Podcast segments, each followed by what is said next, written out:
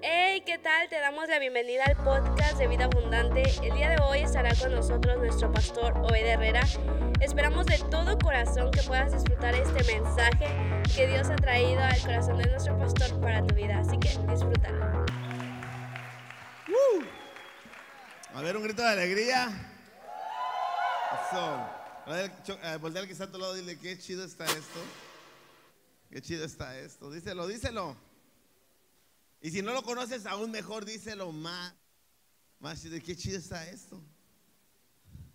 Está increíble, ¿verdad? Estamos en un tiempo increíble. Yo creo que Dios ha hecho cosas maravillosas, cosas sobrenaturales alrededor nuestro. ¿Pueden tomar asiento? ¿Pueden sentarse? Perdón.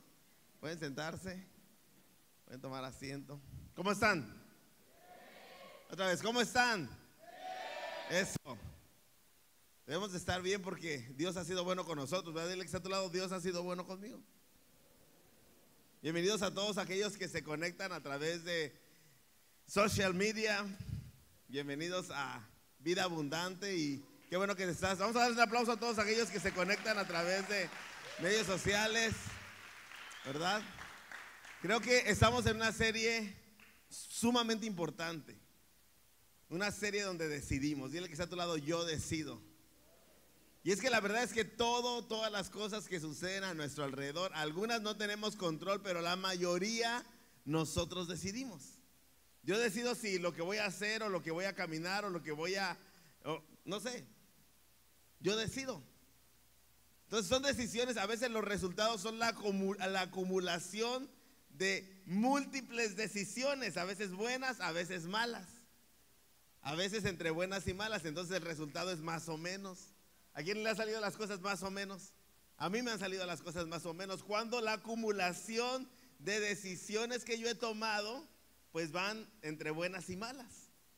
Y también me ha tocado decidir muy mal.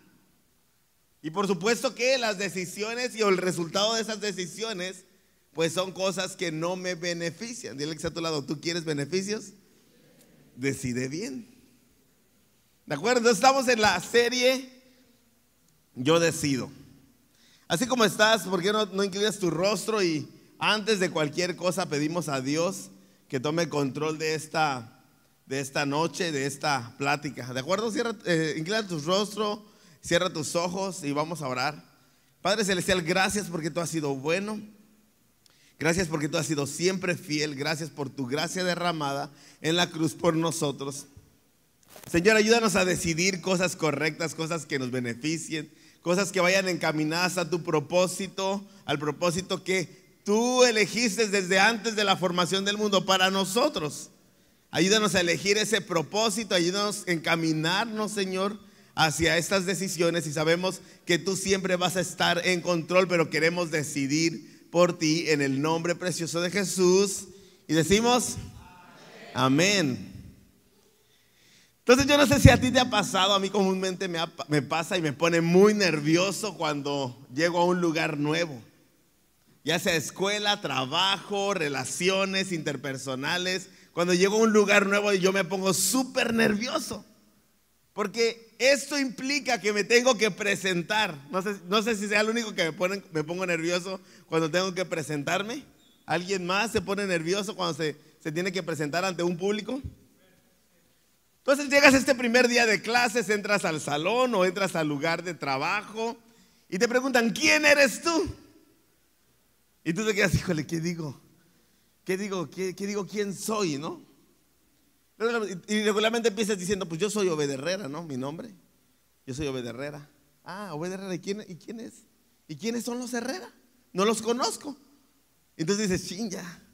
Ya valió, si es un trabajo, ¿verdad? Porque regularmente el apellido cuenta. Si tienes un apellido acá muy chido, eres de los, no sé, Abundis, ¿no es cierto, amigo Antolín? Si ves este video, eres de los Abundis, ¿no?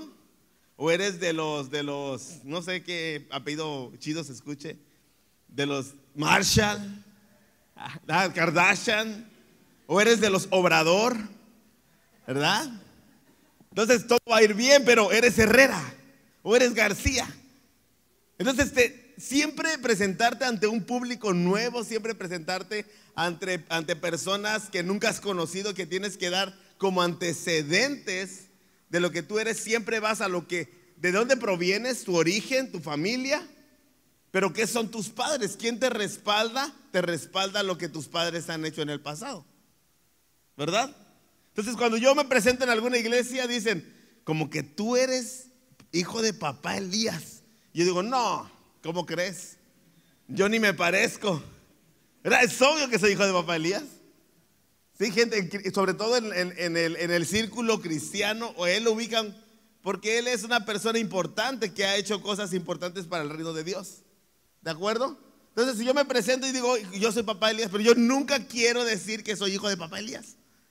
Casi siempre soy, cuando me preguntan, ¿qué es tu papá? Mi papá es ministro del culto religioso. Porque me daba pena a mí decir que era pastor.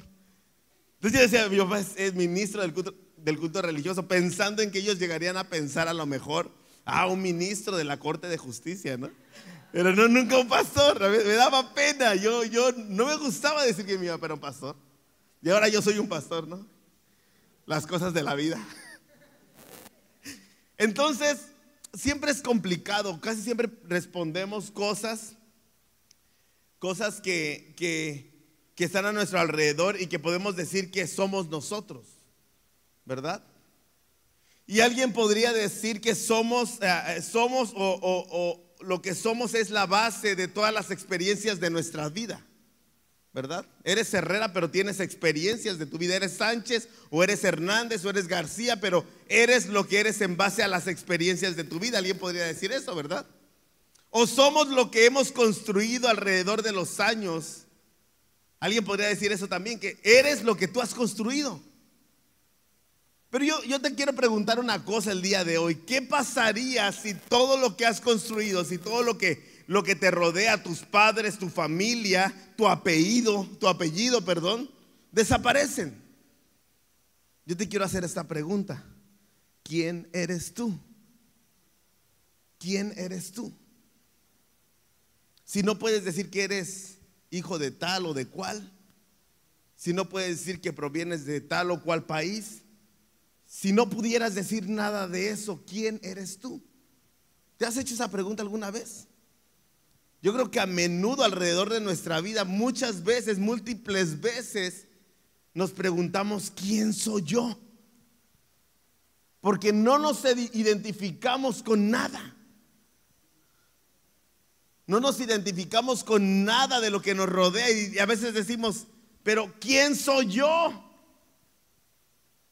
Y a veces podríamos tomar esta pregunta o esta cuestión a la ligera. Podríamos decir, bueno, no soy nadie. Yo traigo una palabra de esperanza para ti. Si tú no sabes quién eres tú, este día es una palabra de esperanza para tu vida, ¿de acuerdo? Si quieres anotar ahí en tu libreta quién soy yo, porque es importante que tú recuerdes. Y me gustaría saber, ¿tú podrías responder esta pregunta hoy? ¿Quién soy yo? ¿Podrías responderla? Levante la mano los que sí, levante la mano los que no. Bien, bien por esos que sí. ¿Quién soy yo? ¿Quién soy yo? ¿De acuerdo? Entonces, el título de mi mensaje se llama ¿Quién soy yo?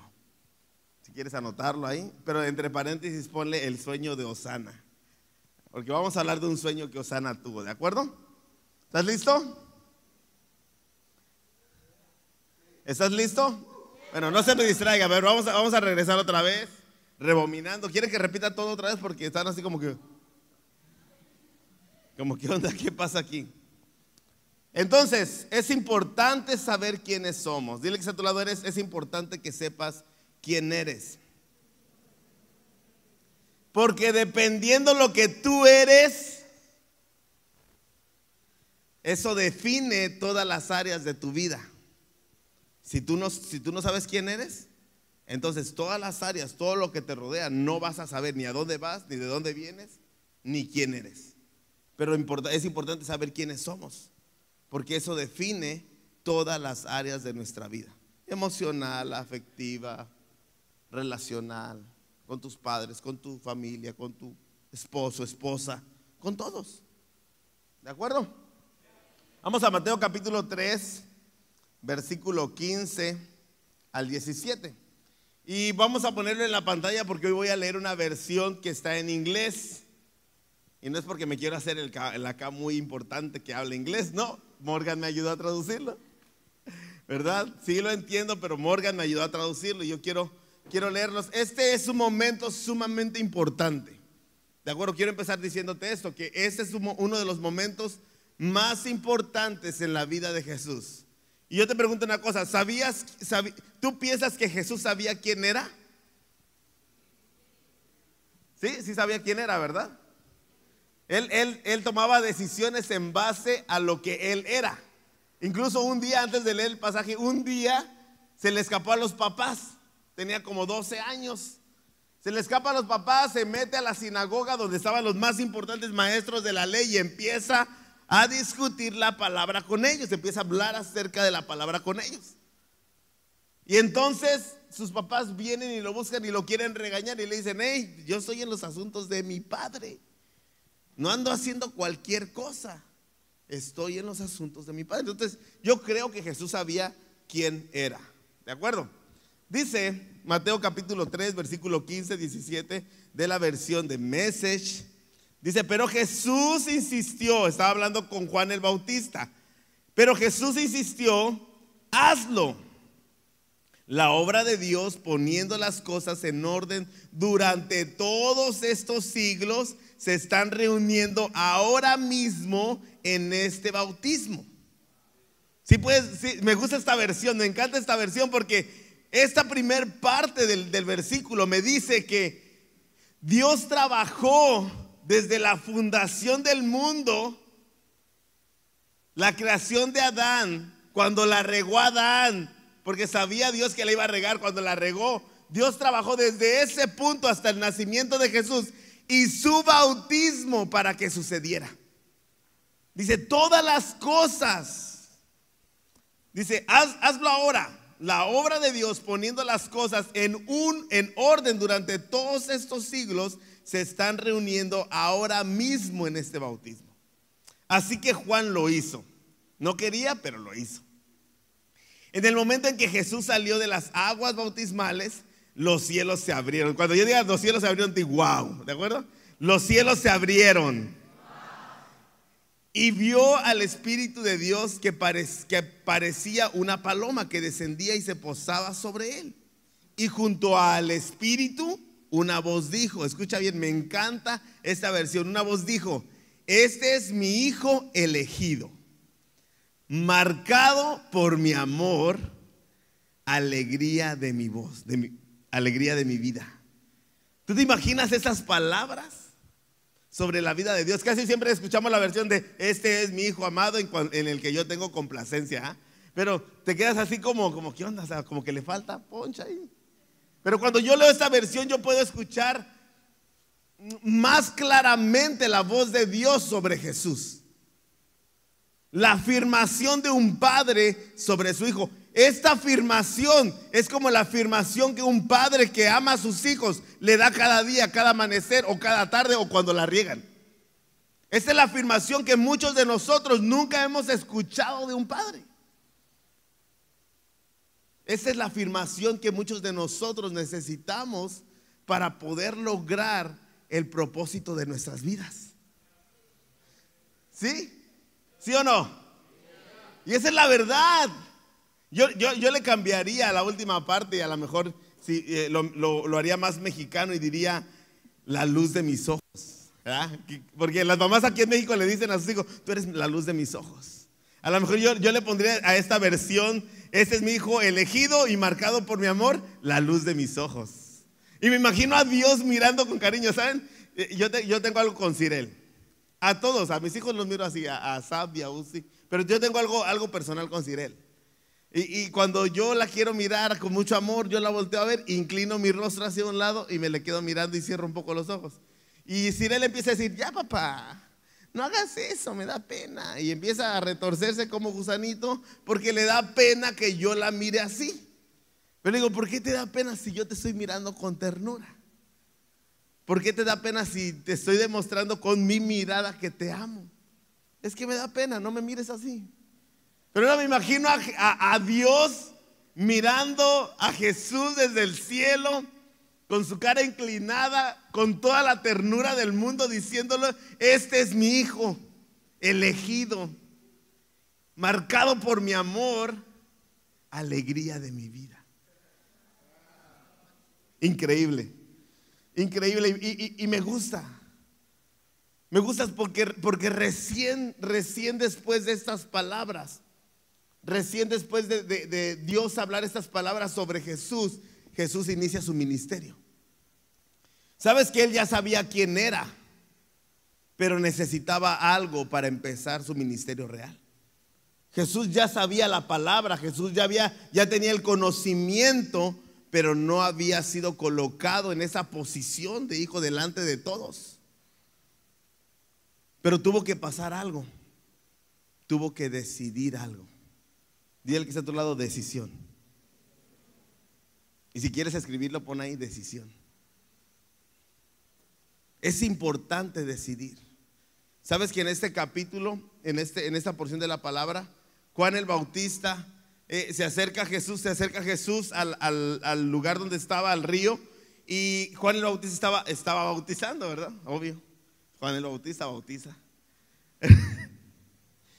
Y Juan el Bautista le dice: yo no te quiero bautizar a ti. Yo debería ser bautizado por ti. Pero Jesús toma una decisión y le dice: es necesario que tú me bautices a mí. Escucha, porque el bautismo tiene una importancia significativa. ¿Te acuerdas que dijimos que era un símbolo? ¿Te acuerdas eso? ¿Verdad?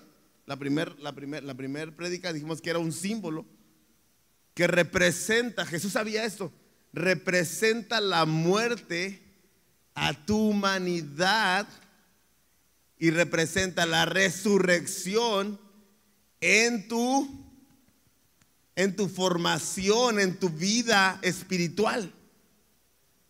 Representa a todo lo que eres como ser humano y resucitas.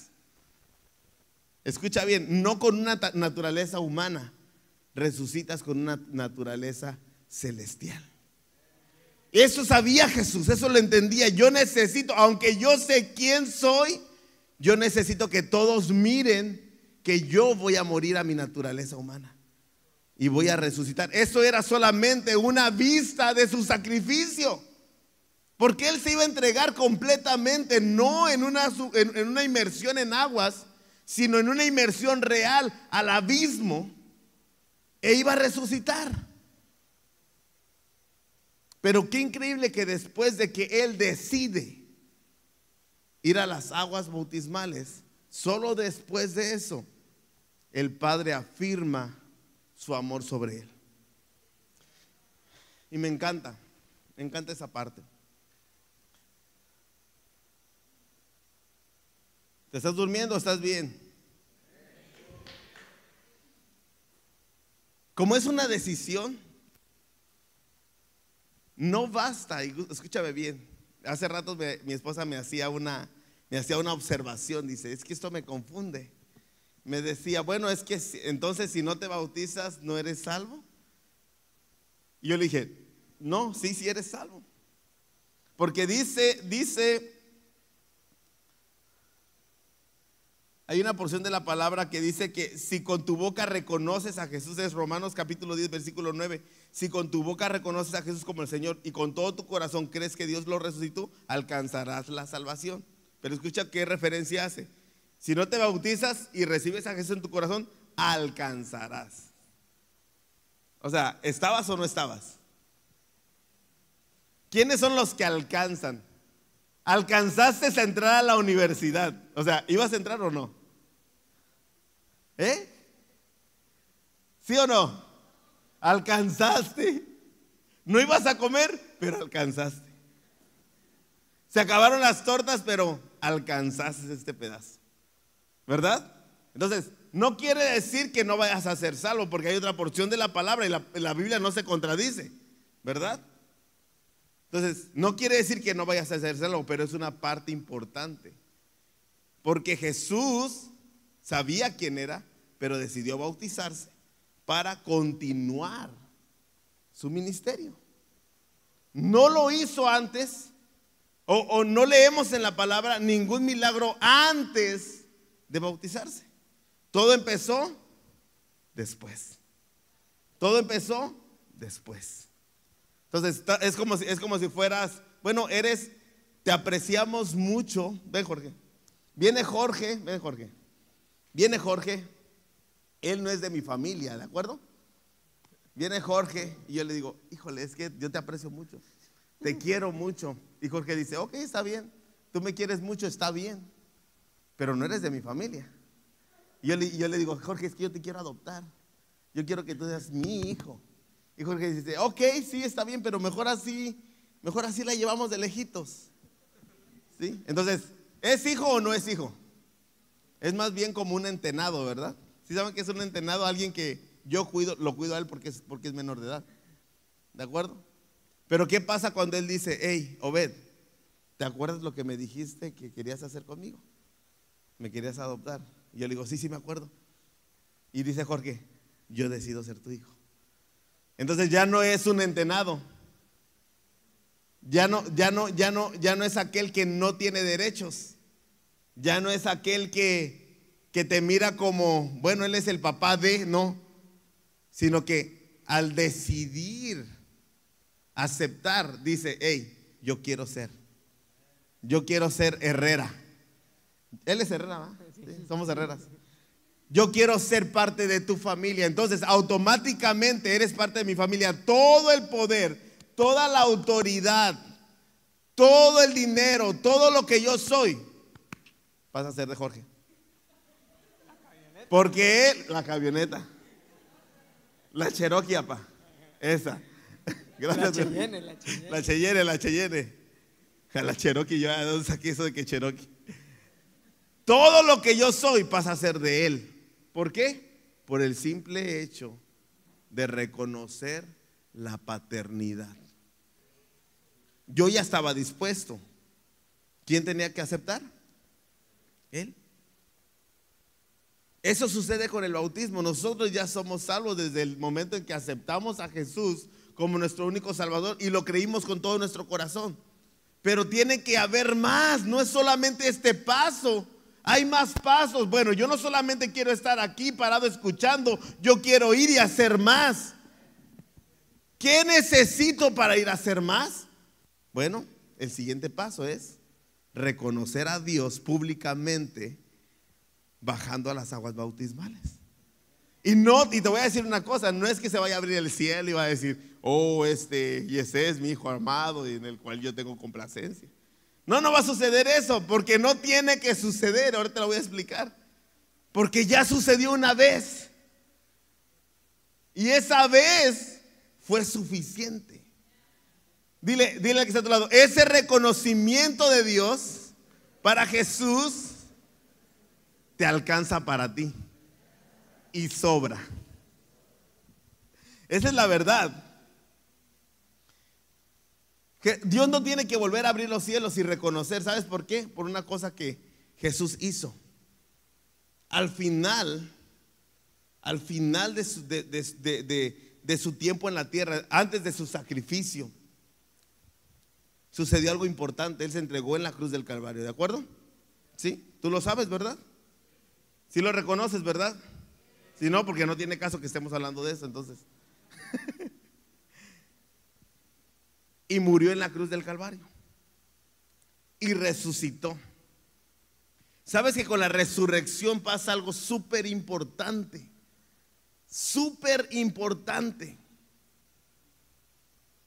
Pasa que cuando tú clamas a Dios, reconoces a Jesús y tomas decisiones en base a Jesús, entonces, escucha bien, cuando Dios voltea a verte, no mira a Gerson pecador, ni a Sadie pecador, ni a Jesse pecador, ni a... Nombres de pecadores. Ah. Sandra pecadora, no, sino que voltea a ver y dice... Yo vi a alguien aquí, no reconocí quién era, pero ahora veo que eres Jesús. Entonces, cuando el Padre voltea a verte a ti, no te ve a ti. Mira a Jesús. Entonces, escucha bien, entonces, lo que el Padre habló, lo que el Padre habló sobre la vida de Jesús, este es mi hijo, ¿cómo? Lo que el Padre habló sobre Jesús, yo quiero que lo entiendas. Este es mi hijo elegido, marcado por mi amor, alegría de mi vida. Eso eres tú. Eso eres tú.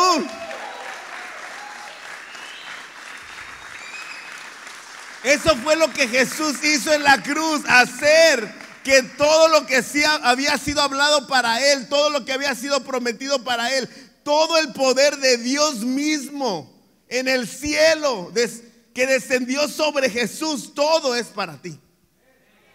Pero ¿sabes qué? Tienes que tomar una decisión. Yo decido.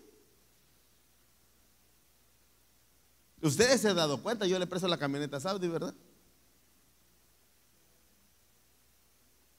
Él es mi hijo. Ahí está, Saudi, la camioneta.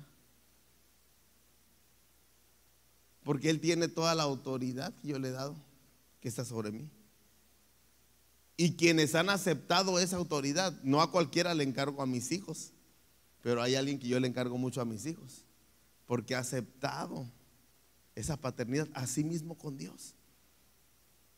Tú decides aceptarlo. O puedes mantenerte en esta parte de, bueno, somos amigos, te conozco, gracias por existir. Y vas a ser salvo, sí, ok, pero yo quiero algo más. Si Jesús pudo hacer algo más, yo quiero lo que Jesús pudo hacer. Pero Jesús se humilló. Jesús decidió morir a su humanidad. Jesús decidió resucitar a su, ¿cómo podríamos decirlo? A su naturaleza celestial. Jesús lo decidió. ¿Se pudo quedar así, sin bautizarse? Sí, por supuesto que sí se pudo. ¿Y era hijo de Dios? Sí, era hijo de Dios. Pero dejó una marca para todos nosotros. Dejó una marca muy específica. ¿De acuerdo? ¿Estás conmigo? ¿Me estás entendiendo? Escucha esto que te voy a decir. Es como cuando cuando alguien llega a algún lugar y traes tu nombre. Regularmente en las conquistas de los reinos, yo no sé si te das cuenta, pero regularmente les cambiaban los nombres, ¿verdad? Un reino conquistaba, le pasó a Daniel y a sus hermanos, ¿verdad?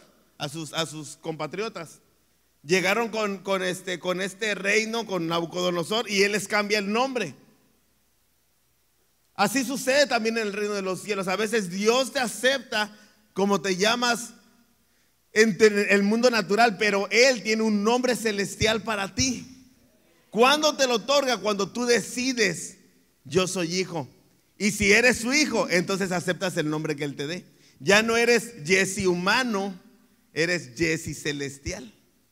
Ya no eres Jorge terrenal, ahora eres Jorge celestial. Te cambia el nombre, y el nombre lo es todo. El nombre lo cambia todo.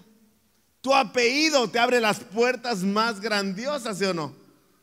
Pero también tu apellido te puede cerrar todas las puertas. El nombre lo cambia absolutamente todo. Absolutamente todo.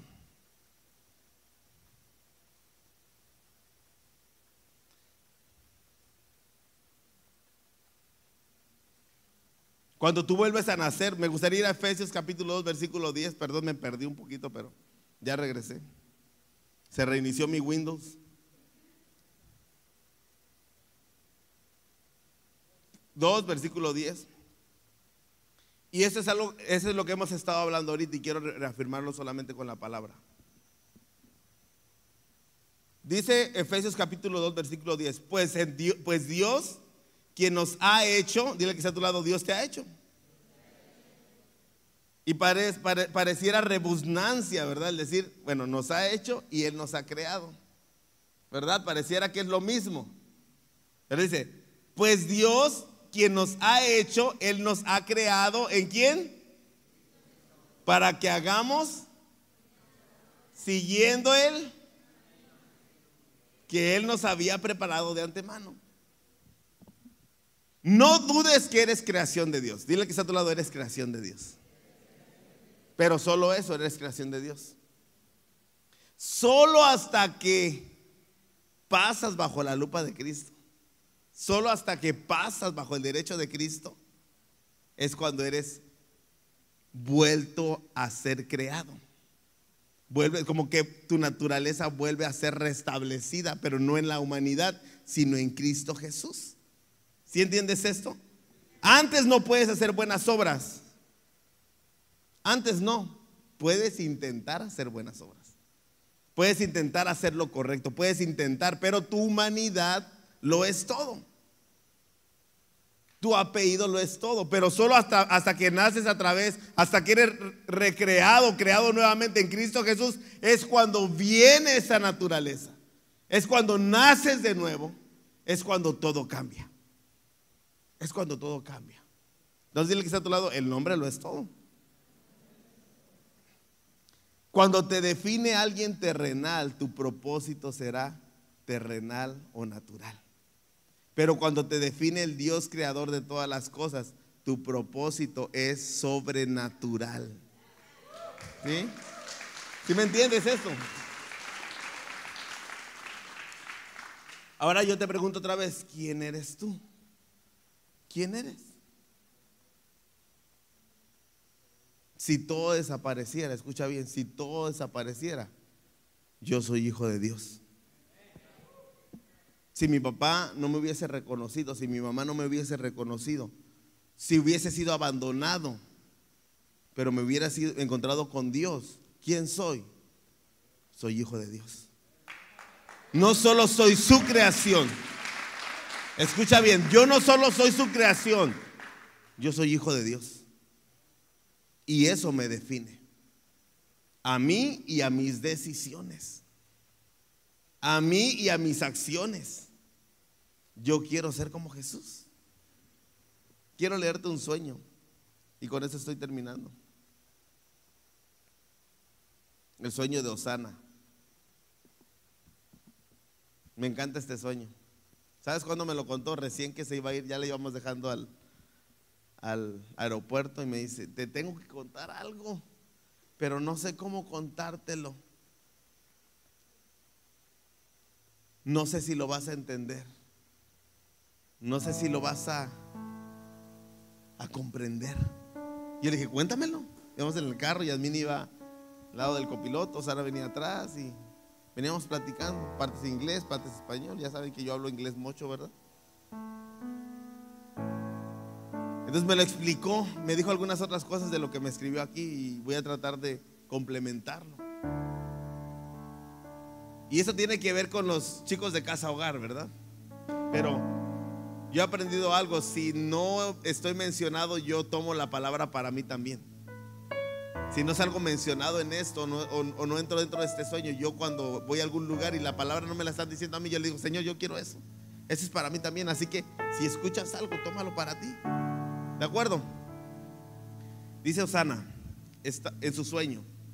Estaba caminando hacia la casa de las niñas con Obed y no me acuerdo qué estábamos hablando, pero me di cuenta en el sueño que Obed estaba llamando a los niños, no a todos, pero la mayoría, por otro nombre, no el nombre que les dieron sus familias. Así que paré, le dije, para, y le pregunté, ¿por qué los estás llamando por otro nombre? Esta parte del sueño no fue muy clara para mí. Vi que Obed se emocionó más de lo que había visto antes y me dijo, no me recuerdo muy bien, dice Osana. Pero dije en su sueño de ella, aquí ellos son mis hijos, yo soy su papá, yo les doy un nombre que yo he elegido para ellos porque son míos. Dice Osana esto en la plática en el carro, dijo, entendí cuando dijiste eso, entendí que no eras tú, entendí que era Jesús. Dice que ahí terminó su sueño Pero me impresionó su entusiasmo y pasión, la alegría que estaba escrita en su rostro. Esa fue la primera vez que pensé en Jesús emocionado. ¿Cómo debe sentirse cuando yo decido llamarlo Padre? Lo que también me lleva a pensar en nuestra identidad. En mi escuela nos preguntaron: ¿quién eres?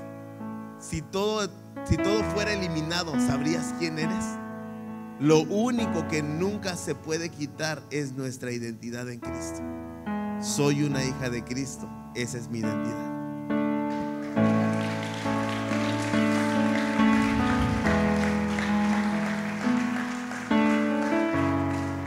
Escucha bien, a lo mejor has aceptado a Cristo en tu corazón, a lo mejor nunca lo has aceptado. Si nunca has aceptado a Cristo en tu corazón, creo que ese sería un día importante. Dice la palabra que cuando alguien acepta, un pecador acepta y reconoce a Jesús como su único Salvador, dice que hay fiesta en el cielo. Y está padre que haya fiesta en el cielo. Pero si ya lo reconociste, si nunca has ido a las aguas bautismales, si nunca has decidido bautizarte, entonces nunca has escuchado las palabras del Padre diciéndote: este es mi hijo que yo he elegido, al que está marcado con mi amor, la luz de mi vida. Yo quiero que Dios me diga esas palabras. Yo deseo que cada uno de ustedes sientan, y si nunca lo han sentido, que sientan de verdad que Dios está respaldando cada una de sus acciones, cada uno de todas esas veces que te has sentido abandonado. Bueno, Dios está ahí. Y Jesús, en su sobrenaturaleza, más allá de lo natural, en lo celestial, en lo que nadie puede ver, Jesús está ahí. Y Él quiere, de verdad, Él quiere que tú tomes pasos de fe, encaminándote hacia creer lo que Dios ha determinado para tu vida desde antes de la fundación del mundo. Pero tienes que decidir. Tienes que decidir. Yo decido. Yo decidí. ¿Sabes? Cuando yo decidí, a lo mejor no entendía el concepto completo de lo que era el ser bautizado. Pero ahora lo entiendo y digo: Señor, gracias. Porque decidí. Aunque tenía 12 años, decidí. Aunque era pequeño, decidí. Ahora entiendo. Y lo acepto con toda la responsabilidad que traes. Yo decido ser hijo. Ponte de pie, ponte de pie. Voy a pedir que todos inclinemos nuestro rostro por respeto a lo que voy a decir. Cierra tus ojos. Si esa es la primera vez que escuchas de Jesús, las personas que nos están escuchando a través de medios sociales, si esa es la primera vez, o tú que estás aquí en sala, es la primera vez que tú escuchas de Jesús, me gustaría que levantaras tu mano. Todos los ojos cerrados, por favor. Todos los ojos cerrados, agachadas las cabezas. Y si en casa tú es la primera vez que escuchas acerca de Jesús, me gustaría hacer una oración de fe contigo. Y toda la iglesia te va a apoyar en esa oración. Jesús, reconozco que soy pecador. Pero reconozco que moriste tú en la cruz y resucitaste, que clavaste mis pecados en la cruz, que puedo ser tu hijo, que eres mi único y suficiente Salvador. Lo creo, lo acepto, en el nombre de Jesús. Amén. Si tú has hecho esta oración, este es un paso importante. Pero si tú ya lo hiciste en el pasado, si tú ya declaraste a Jesús como tu único y suficiente Salvador, ya eres salvo. Pero yo desearía que tú tomaras más decisiones en base a esto. Y el siguiente paso es ser bautizado. El próximo sábado vamos a tener un tiempo de bautizos aquí en la iglesia. Vamos a poner un albergue aquí. Y si tú decides bautizarte, nos gustaría saberlo. Porque dice la palabra que si creyeren y fueren bautizados serán salvos. No alcanzaremos, seremos. No es que alcanzaremos, no, seremos salvos.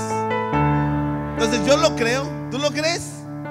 Si nunca lo has decidido, yo te invito a que tomes este siguiente paso de bajar a las aguas bautismales, morir a tu humanidad y resucitar a tu naturaleza celestial. ¿De acuerdo? Cierra tus ojos, voy a orar por todos ustedes. Y si alguien se va a bautizar al final, nos gustaría tener un listado de todas las personas para hacerte un pequeño presente. Nos gustaría atenderte bien. Señor, gracias por este tiempo, gracias por tu palabra, gracias porque tú has sido bueno, fiel y eres perfecto en todo.